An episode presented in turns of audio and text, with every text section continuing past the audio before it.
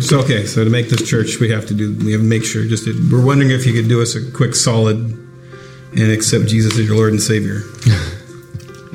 On Real the quick. show. Um, Personal Lord and Savior. You know, it's a quick prayer. Uh,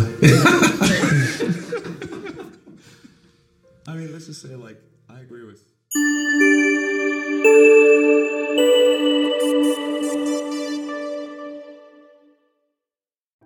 There are approximately 2,600 billionaires in the world. With a global population of 8 billion people, billionaires make up a minuscule 0.00008% of the world's population. Thus, when billionaires talk, a lot of people would like to listen. One recent example occurred when billionaire Elon Musk shared his thoughts about Jesus. Both Christians and non Christians paid close attention to what the richest person on earth had to say about the Savior of mankind. During an interview with the Babylon Bee, a popular Christian satire website, Elon Musk expressed his views on Christianity. While the interview covered a wide range of topics over an hour and 30 minutes, what particularly stood out was his perspective on religion. In this interview, the interviewer asked Musk if he wanted to accept Jesus as his Lord and Savior. Musk didn't answer with a simple yes, but rather he expressed respect for and agreement with the principles advocated by Jesus, or properly known as Yahshua. He also mentioned that he had prayed for his SpaceX project. Now let's take a moment to listen to the clip. So okay, so to make this church, we have to do we have to make sure. Just to, we're wondering if you could do us a quick solid and accept Jesus as your Lord and Savior. On the quick. show. Um, Personal Lord and Savior. You know, it's a quick prayer.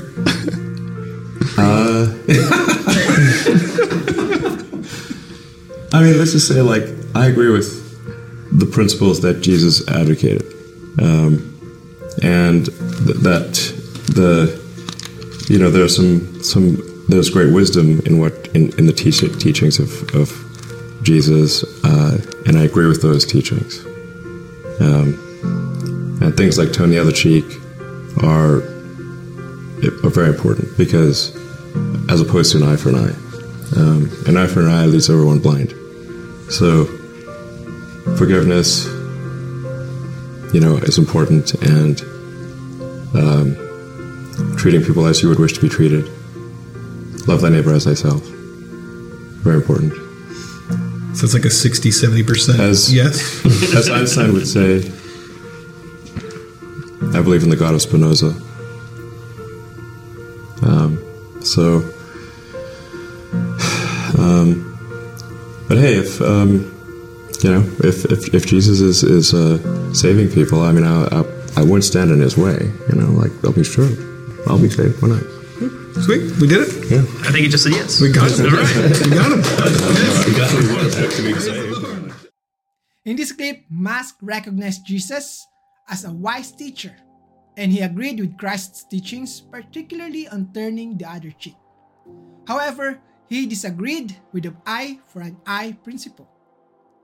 Did you know that both of these teachings are in the Bible? The problem is that the eye for an eye principle is taken out of context by many people. The current understanding of most people is that this principle teaches them to get even and not let others get away without them making the right compensation. Well, the truth is that the eye for an eye principle and other aspects of this verse were meant to ensure that the punishment would fit the crime, and most especially to make sure that the penalty should not go beyond the crime. Now, if you wish to learn more about this topic, I have included the link to my full explanation in the description box. Now, Musk also touched on the other important topics like forgiveness and the golden rule. However, when pressed to accept Christ into his life, Musk responded, As Einstein would say, I believe in the God of Spinoza. Well, if that's what you believe, then you don't really believe the God in the scripture. Baruch Spinoza, a 17th century Dutch philosopher, held the view that God is not a personal deity, but rather the totality of existence, with natural laws governing the universe as the expressions of God's nature.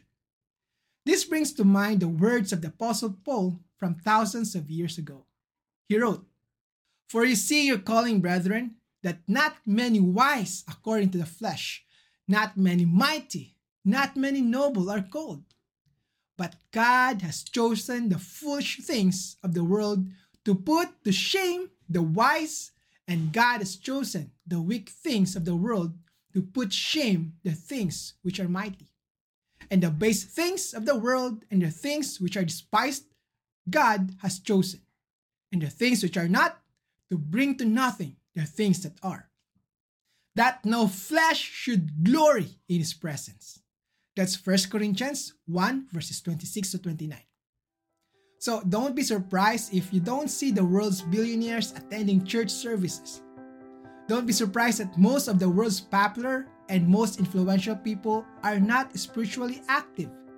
Don't be surprised that these people don't have an active, close, and intimate relationship with Yahweh, the living God. While you can't do anything about them, you can continue to shine as a light to this dark world, so that when people see your example, they will glorify our Father in heaven. In the end, your wealth, your status, and your achievements won't save you. What truly matters is your personal relationship with God and your response to His boundless love, overflowing grace, and infinite With that, I hope you learned something new today. But before you go, I would like to invite you to join our free on demand masterclass entitled What is the Meaning of Life? In this masterclass, you'll learn why you are here, what your purpose is, and what your ultimate destiny. We are going to answer all these questions straight from the Bible. The class is only 24 minutes and you can take it anytime, anywhere. I have included the link in the description box. Again, I'm Joshua Infantado, Becoming Christians Academy, praying that Yahweh, our Heavenly Father, will bless us with His love, truth, and grace. See you next time.